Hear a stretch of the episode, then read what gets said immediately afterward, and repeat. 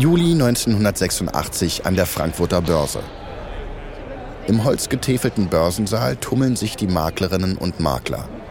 Unten auf dem Parkett steht Armin Dassler, Chef und Eigentümer von Puma. Er läuft durch den Raum, schüttelt einige Hände, dann stellt er sich hinter ein kleines Rednerpult. Heute soll ein großer Tag werden. Für Puma und für ihn persönlich. Meine Damen und Herren, es ist mir eine Ehre, heute Puma an die Börse zu bringen. Seit Jahren arbeitet Armin auf diesen Tag hin. Als sein Vater vor zehn Jahren verstorben ist, konnte Armin bei Puma endlich das Ruder übernehmen. Er hat das in die Jahre gekommene Unternehmen seines Vaters saniert. Er hat mit den Fußballlegenden Pelé und Maradona den südamerikanischen Markt erschlossen. Er hat unaufgeregt und solide gewirtschaftet und so den Umsatz in zehn Jahren verfünffacht auf 818 Millionen Mark, heute ungefähr 830 Millionen Euro. Trotzdem stand Armin immer im Schatten seines übergroßen Cousins, Horst Dassler, der Chef von Adidas, der sich selbst zum Herrscher der Sportwelt gekrönt hat. Aber Adidas schreibt mittlerweile gigantische Verluste. Armin und sein Puma wollen jetzt angreifen. Dafür braucht er Geld. Deshalb der Gang an die Börse. Ich freue mich, dass aufgrund der besonders hohen Nachfrage der Anfangspreis der Puma-Aktie bei 310 Mark liegen wird. 310 Mark. Heute inflationsbereinigt um die 320 Euro. Ein vielversprechender Anfangspreis. Puma surft seit Wochen auf einer Welle der Euphorie. Unter anderem ausgelöst durch einen jungen Tennisstar, den Armin von seinem Erzfeind Adidas abgeworben hat. Den erst 19-jährigen Boris Becker. Deutschland befindet sich in einem echten Hype um Bum Bum Boris. Und als Becker wenige Tage zuvor zum zweiten Mal das legendäre Tennisturnier Wimbledon gewonnen hat, war die Ausgangslage für den Börsengang perfekt. Der Handel der Puma-Aktie ist eröffnet. Und sofort herrscht wilde Aufregung im Saal. Puma für 310. 330. Die Makler brüllen ihre Preise über das Parkett.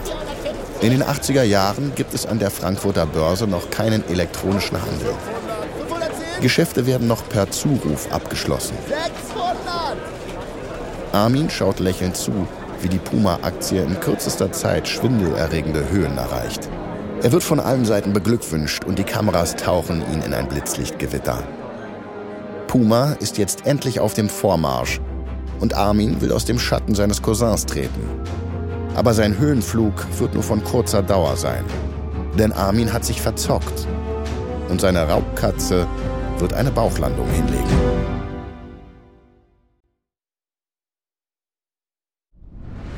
Ich bin Marc Ben Puch und das ist Kampf der Unternehmen von Wandery.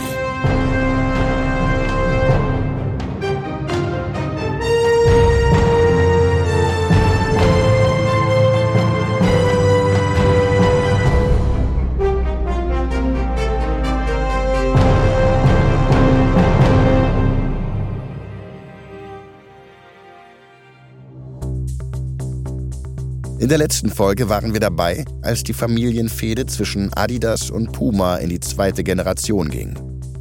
Horst Dassler von Adidas und Armin Dassler von Puma haben sich mit allen Tricks gegenseitig das Leben schwer gemacht. Aber Horst konnte sich mit Adidas durchsetzen und hat den globalen Sport dominiert. Durch legendäre Produkte, eine gute Strategie und sein korruptes Netzwerk der sogenannten Sportpolitik. Doch durch den erbitterten Kampf der Cousins sah Horst eine Gefahr nicht kommen. Nike. Das Adidas-Imperium begann zu wanken. In dieser Folge erleben beide Unternehmen, Adidas und Puma, die schwerste Krise ihrer Unternehmensgeschichte. Das ist Folge 3. Doppeltes Comeback.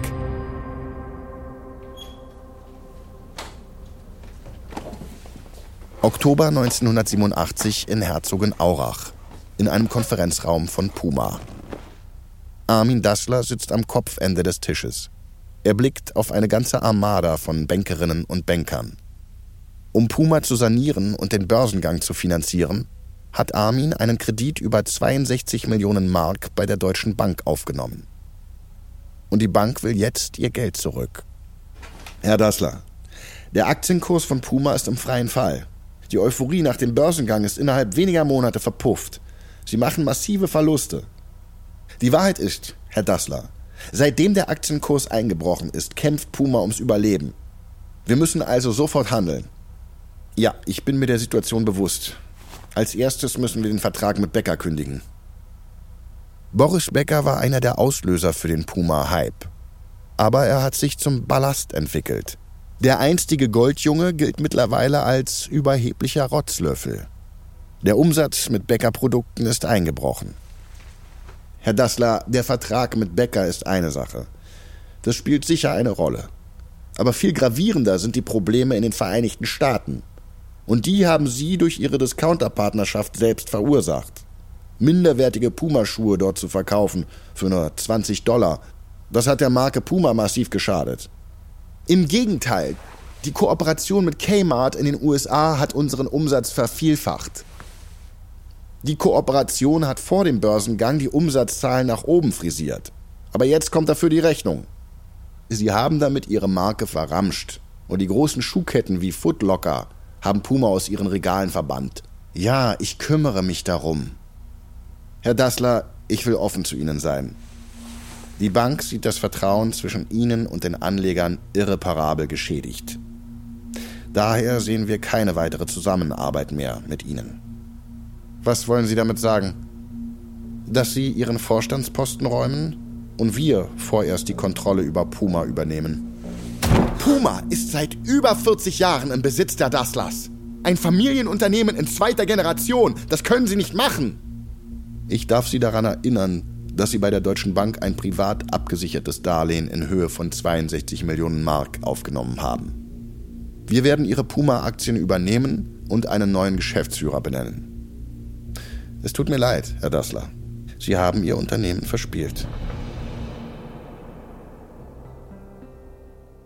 Nur ein Jahr nach dem Triumph seines fulminanten Börsengangs muss Armin das Familienunternehmen seines Vaters verkaufen. Puma war auf einem stabilen Erfolgskurs. Aber Armin wollte unbedingt mehr.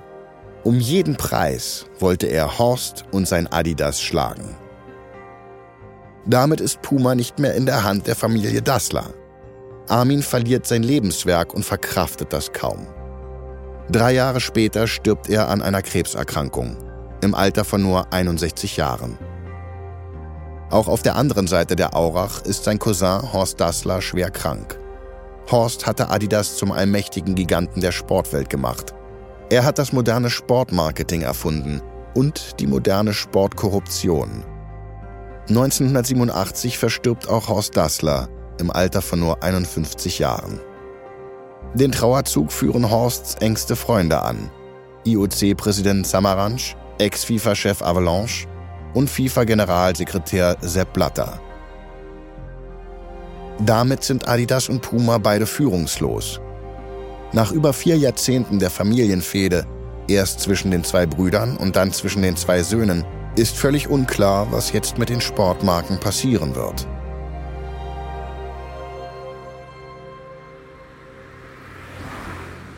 (1990) vor einem Luxushotel in Paris. Ein Mann mit Hut und Aktentasche wartet am Straßenrand auf ein Auto. Er ist der Anwalt der Dassler-Schwestern. Die vier Schwestern von Horst Dassler haben nach dessen Tod Adidas geerbt. Aber nachdem sie gesehen haben, wie schnell Armin Puma verspielt hat, wollen sie Adidas so schnell wie möglich loswerden. Egal an wen. Ihr Anwalt hat in Paris einen potenziellen Käufer ausgemacht. Einen schrillen französischen Geschäftsmann. Vor dem Anwalt hält ein Polizeiauto. Dahinter kommt eine schwarze Limousine zum Stehen. Der Mann am Steuer winkt ihn herein. Der Anwalt hatte schon von den extravaganten Auftritten des potenziellen Käufers gehört. Das muss er also sein. Der Anwalt setzt sich auf den Beifahrersitz der Limousine. Am Steuer des Wagens sitzt ein gebräunter, aalglatter Geschäftsmann. Er hält ihm seine Hand hin. Guten Tag, mein Name ist Bernard Tapie. Sehr erfreut. Tapie ist ein Selfmade-Millionär. Der Franzose stammt aus einfachen Verhältnissen und ist mit der Sanierung von fast bankrotten Unternehmen reich geworden. Jetzt ist er ein französischer Promi. Er moderiert eine Talkshow im Fernsehen, besitzt den Fußballclub Olympique Marseille, schockiert regelmäßig mit Skandalen und ist bekannt als dubioser, aber charismatischer Unternehmer. Tapie verfolgt auch eine politische Karriere. Er ist Abgeordneter des französischen Parlaments, daher auch seine Polizeieskorte. Das Polizeiauto vor ihnen schaltet die Sirene an. Abgeordneter zu sein hat so seine Vorteile. Dann fahren wir mal los. Tapie gibt Gas und folgt dem Polizeiauto in einem halsbrecherischen Tempo durch den dichten Pariser Berufsverkehr. Er rast durch die engen Straßen und der Anwalt wird kreidebleich. Aber Tapie verzieht keine Miene.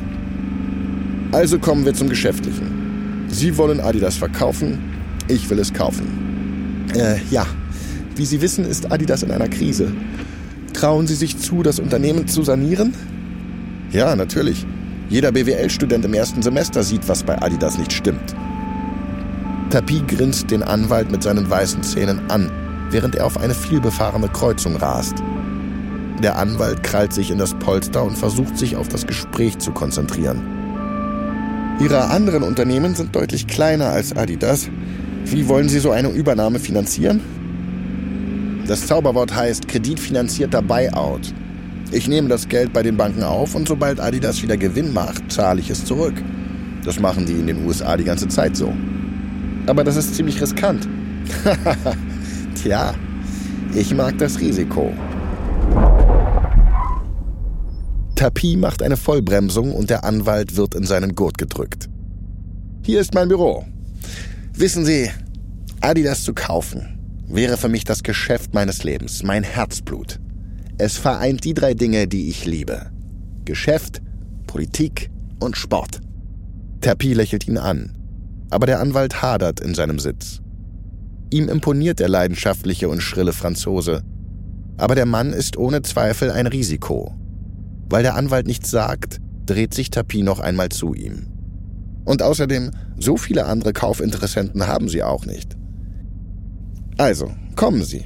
Sprechen wir über die Details. Die Dassler-Schwestern wollen Adidas so schnell wie möglich loswerden. Also nimmt Tapie bei mehreren französischen Banken Kredite über umgerechnet fast 460 Millionen Euro auf. Und im Sommer 1990, einen Tag bevor Deutschland in den drei Streifen zum dritten Mal Weltmeister wird, verkaufen die Dassler-Schwestern Adidas. Damit sind Adidas und Puma beide nicht mehr in der Hand der Familie Dassler. Es ist das Ende einer Ära. Und beide Unternehmen sind jetzt in höchster Gefahr. Puma siecht vor sich hin und könnte schon bald in Vergessenheit geraten. Adidas ist in der Hand eines unberechenbaren Zockers, der das Unternehmen an den Rand des Ruins führen wird. Um zu überleben, müssen beide Unternehmen ein doppeltes Comeback schaffen. Mit einem genialen Strategen, einem gewieften Pokerspieler und einem filmreifen Wunderkind.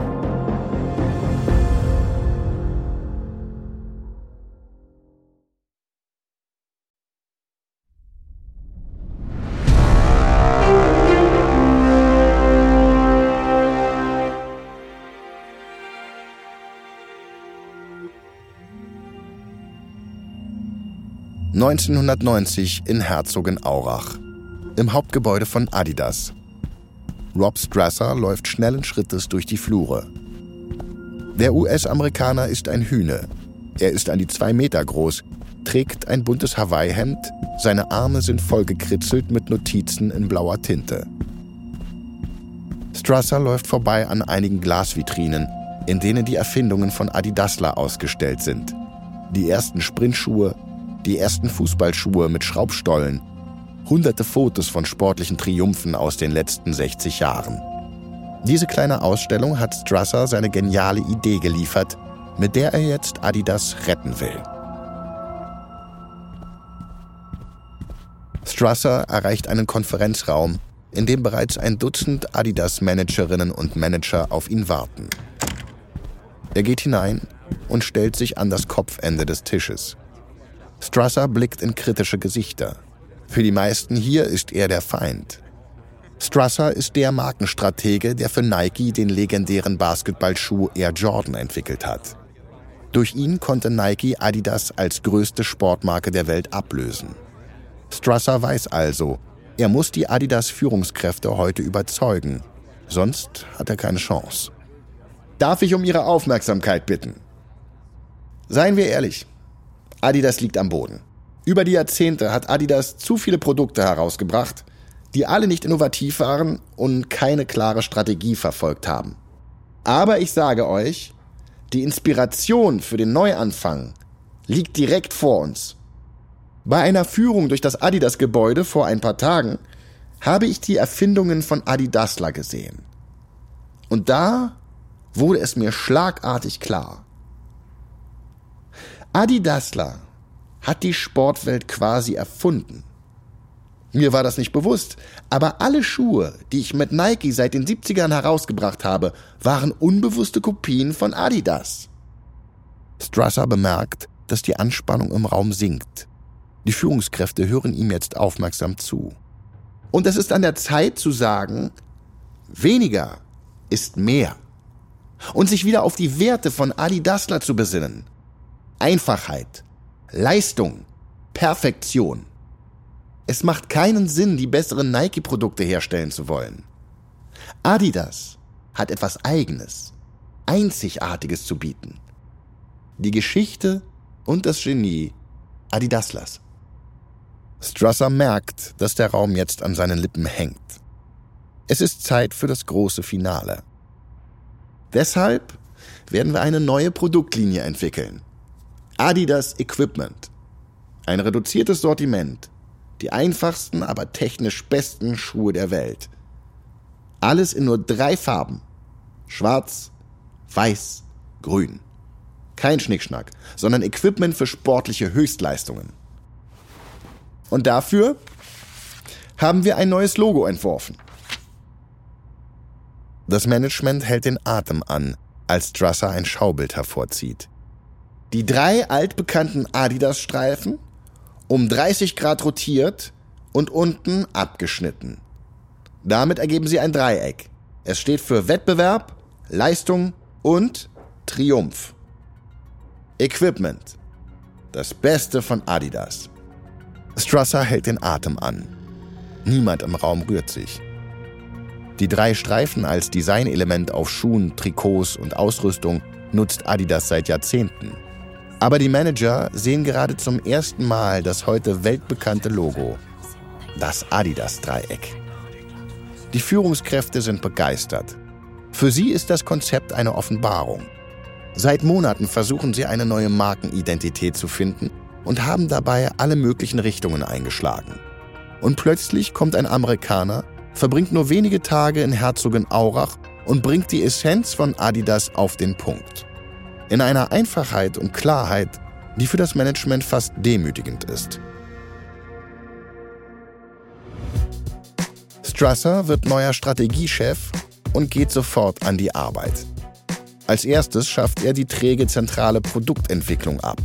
Ab jetzt gibt es für jede Sportart eine unabhängige Business Unit, die von Menschen geführt wird, die ihre Sportarten sehr gut kennen. Er stellt die Hierarchie von Adidas auf den Kopf Bevor etwas entwickelt wird, werden zunächst die Sportlerinnen und Sportler eingebunden. Dann erst werden die technischen Herausforderungen gelöst und das Produkt wird vermarktet. Und Strasser hat eine weitere geniale Idee. Neben Adidas Equipment für den Leistungssport startet er eine zweite Produktlinie für die Freizeitkleidung. Adidas Originals. Adidas wird damit zur angesagten Marke in der Hip-Hop- und Popkultur. Adidas Equipment bekommt das neue Dreieck. Adidas Originals das altbekannte Dreiblatt als Logo, das Horst Dassler ursprünglich einmal für Adidas France entwickelt hatte. Durch den aufkommenden Retro-Boom verkauft Adidas Originals Millionen Schuhpaare von Adidas Gazelle, Superstar und Stan Smith. Doch selbst die beste Strategie bringt nichts, wenn der Rest des Unternehmens nicht saniert wird. Der neue Eigentümer Bernard Tapie nimmt sich der Probleme nicht an. Die drei Streifen schreiben immer noch Millionen Und gerade als es durch Strassers Strategie langsam wieder bergauf geht, kommt der nächste Schock. Tapie will französischer Bauminister werden und muss dafür Adidas verkaufen. So schnell wie möglich und egal zu welchem Preis.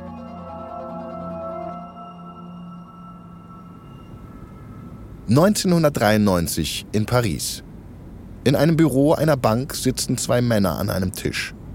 Es ist 6 Uhr morgens, kurz vor Sonnenaufgang.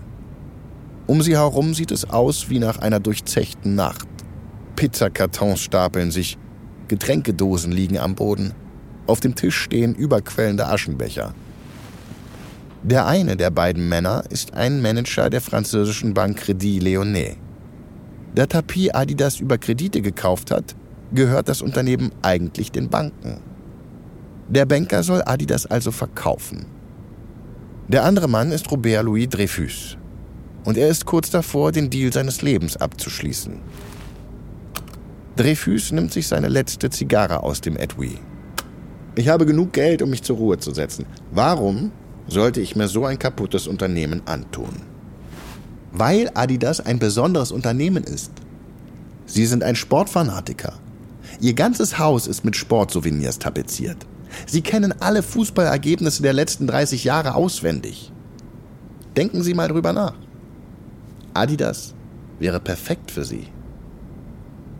Dreyfus ist ein französischer Millionär aus einer alten Unternehmerfamilie und absoluter Sportfan. Aber er ist auch bekannt als begnadeter Spieler. Einen Tag und eine Nacht pokern die beiden schon um die Zukunft von Adidas. Sie haben bereits stundenlang über jedes Detail verhandelt. Jetzt geht es um die wichtigste Frage, den Preis. Dreyfus lehnt sich demonstrativ zurück. Mag sein, dass Adidas perfekt für mich ist. Aber wenn Sie mir nicht mit dem Preis entgegenkommen, habe ich kein Interesse. Ich, ich kann nicht noch weiter runtergehen mit dem Preis. Da sind mir die Hände gebunden. Dreyfus zündet seine letzte Zigarre an und schaut aus dem Fenster. Die Sonne geht auf. Es ist Zeit, all in zu gehen. Wir wollen beide ins Bett. Also, Lassen Sie mich Klartext reden. Adidas ist kurz davor, pleite zu gehen. Wenn Sie also heute nicht an mich verkaufen, verlieren Sie alles. Richtig? Der Banker verzieht keine Miene. Aber Dreyfus hat recht. Adidas schreibt seit Jahren rote Zahlen. Alle Reserven sind aufgebraucht. Adidas hat noch Geld für zwei Wochen. Dann ist das Unternehmen pleite. Dreyfus zieht an der Zigarre. Wenn Sie nicht mit dem Preis runtergehen können, dann kommen Sie mir mit den Konditionen entgegen. Ich kaufe unter folgenden Bedingungen. Erstens, ich will die volle Kontrolle über das Unternehmen. Zweitens, ich werde Adidas mit einem zinslosen Kredit kaufen, den Sie mir zur Verfügung stellen. Und drittens, falls ich Adidas wieder zum Laufen bringe, zahle ich den Kredit mit dem Unternehmensgewinn zurück. Falls ich keinen Erfolg habe und Adidas pleite geht, kann ich aussteigen und muss von dem Kredit keinen Cent zurückzahlen. Dreyfus beobachtet durch den dicken Rauch, wie der Banker die Augen aufreißt. Damit haben Sie keinerlei Risiko. Das heißt, Sie kriegen Adidas quasi geschenkt. Hm. Wenn Sie das so ausdrücken wollen, Sie haben die Wahl. Entweder Sie schenken mir Adidas und sehen vielleicht Ihr investiertes Geld wieder. Oder sie lassen Adidas pleite gehen und verlieren alles. Robert Louis Dreyfus wird der neue Besitzer von Adidas. Es ist Rettung in letzter Sekunde.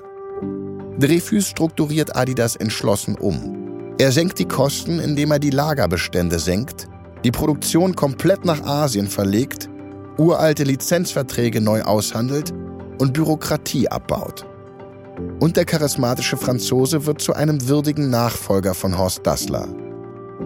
Als Adidas kurz davor ist, die wichtigen Sponsorenverträge mit dem FC Bayern München, Real Madrid und der deutschen Nationalmannschaft an Nike zu verlieren, rettet Dreyfus die Verträge mit seinem Verhandlungsgeschick, seinen Kontakten und seinem Charisma. Mit Robert Louis Dreyfus als Geschäftsführer und Rob Strasser als Strategen schafft Adidas tatsächlich das Comeback. Die drei Streifen sind wieder da. Doch auch ein paar Kilometer weiter, auf der anderen Seite der Aurach, rumort es. Der schon fast vergessene Erzfeind Puma regt sich wieder. Und zwar mit einem Wunderkind als CEO.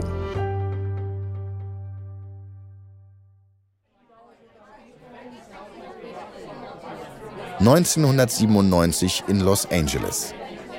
Durch die Kulissen der Fox Studios schlendert ein junger Mann mit einem Drink in der Hand. Er läuft durch die Menge plaudernder Hollywood-Promis, nickt ihnen zu, schüttelt einige Hände und läuft dann zu einem Mikrofon. Der athletische junge Mann am Mikrofon heißt Jochen Zeitz. Er ist der neue CEO von Puma. Mit 34 Jahren sieht Zeitz immer noch sehr jung aus. Aber er spricht sechs Sprachen, gilt als extrem zielstrebig und als Wunderkind des Marketings. Meine Damen und Herren, Sie haben sich wahrscheinlich gefragt, warum Sie heute in die legendären Fox Studios eingeladen wurden. Und das von einer Sportmarke. Nun ja, Puma hat große Neuigkeiten. Puma feiert heute einen großen Relaunch auf dem amerikanischen Markt. Zeit hält kurz inne und betrachtet das Publikum. Seit Armin Dassler 1987 Puma verspielt hat, war die Raubkatze jahrelang orientierungslos.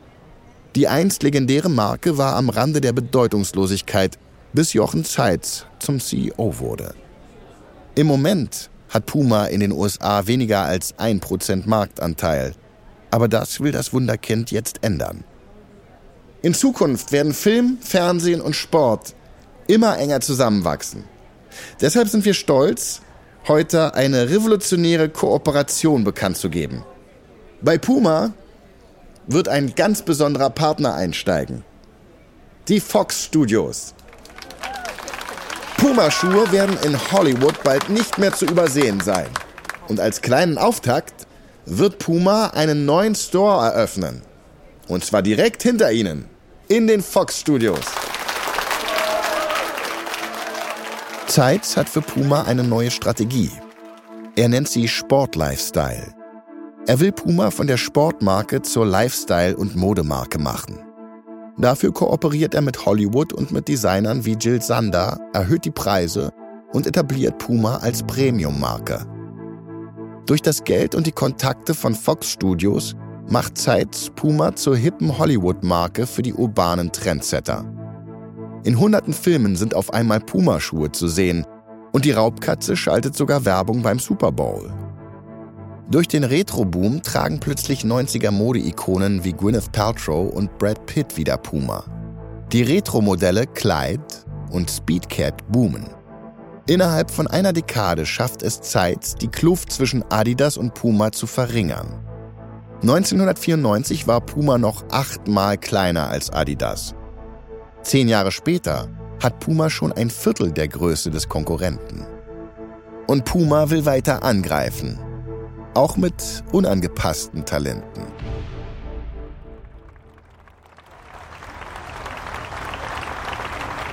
(1999) Kalifornien. Das Finale der Indian Wells Open, eines der wichtigsten Tennisturniere der Welt. Auf dem Platz stehen zwei der größten Tennisikonen aller Zeiten. Steffi Graf gegen Serena Williams. Aufschlag für Graf.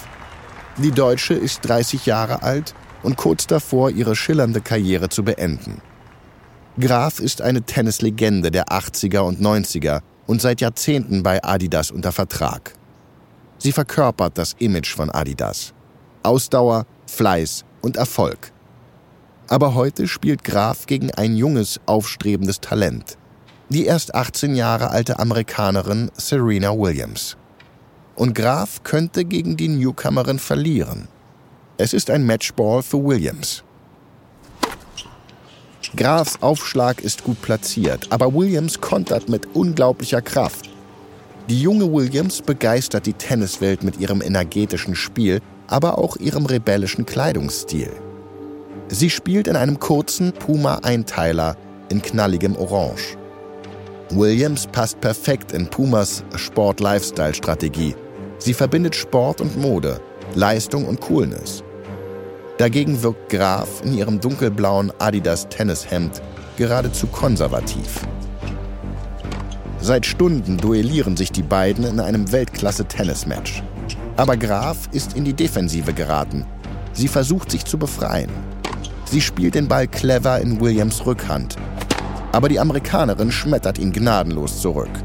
Graf ist unter Druck. Sie versucht mit einem langen Ball etwas Tempo rauszunehmen, aber Williams will diesen letzten Punkt unbedingt. In höchster Not versucht Steffi Graf, sich mit einem langen Topspin zu befreien, aber sie verschätzt sich und der Ball landet im Aus. Die Bilder der jubelnden Serena Williams in ihrem orangenen Puma-Dress gehen um die Welt. Und für das Puma von Wunderkind Jochen Zeitz ist es ein klares Zeichen. Die Raubkatze ist zurück und sie hat scharfe Krallen.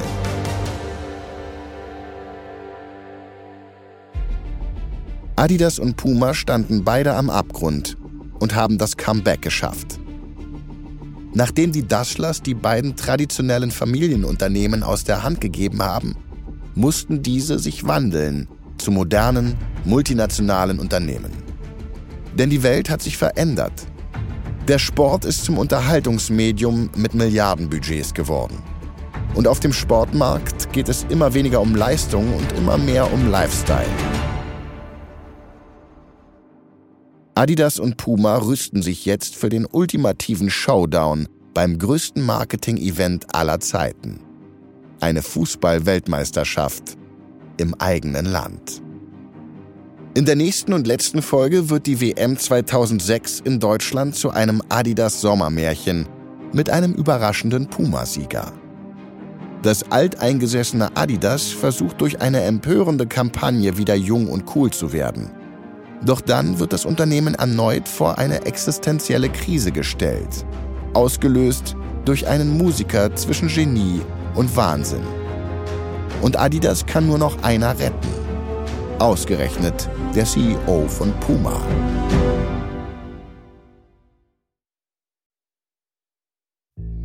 Das war Folge 3 von Kampf der Unternehmen.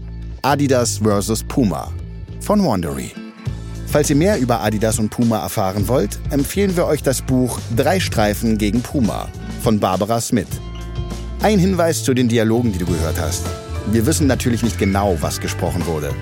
Alle Dialoge basieren nach bestem Wissen auf unseren Recherchen.